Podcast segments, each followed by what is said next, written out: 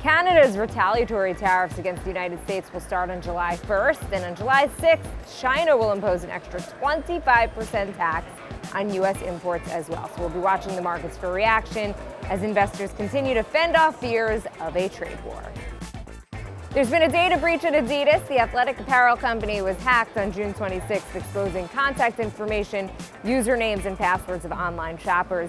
The company does not believe the credit card information was stolen, but the investigation is still in the preliminary stages.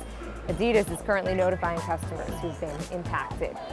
Starbucks is expanding health benefits for transgender employees. The company will offer coverage for procedures that are sometimes considered cosmetic, like breast reduction surgery and facial procedures.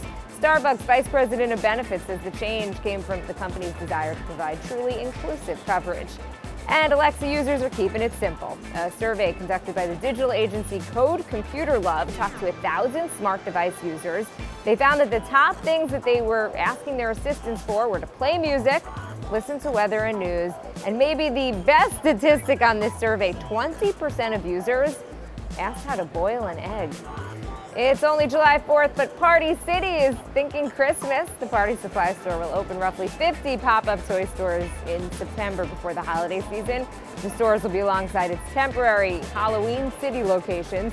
Party City seeking to capitalize on the closure of Toys R Us. And Barbie's learning how to code. Mattel's launching coding experiences in partnership with Tynker to help introduce programming to children in a fun and engaging way. The initiative is meant to promote STEM education and careers for women. Only 24% of positions in the space are currently held by women. There's also a new robotics engineer Barbie.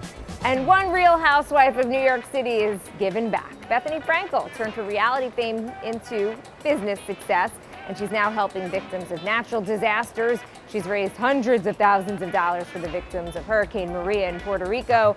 Through her BStrong Foundation, she stopped by Cheddar to talk about the charity and why she treats it like a business. If people are going to donate, they need to know exactly where their money is going, exactly what I'm paying $3, what who's getting the bottle of water, where exactly, what village, People want to feel involved, and right now, the world of big charity is very mis- not trusted, and people don't understand where the money's going.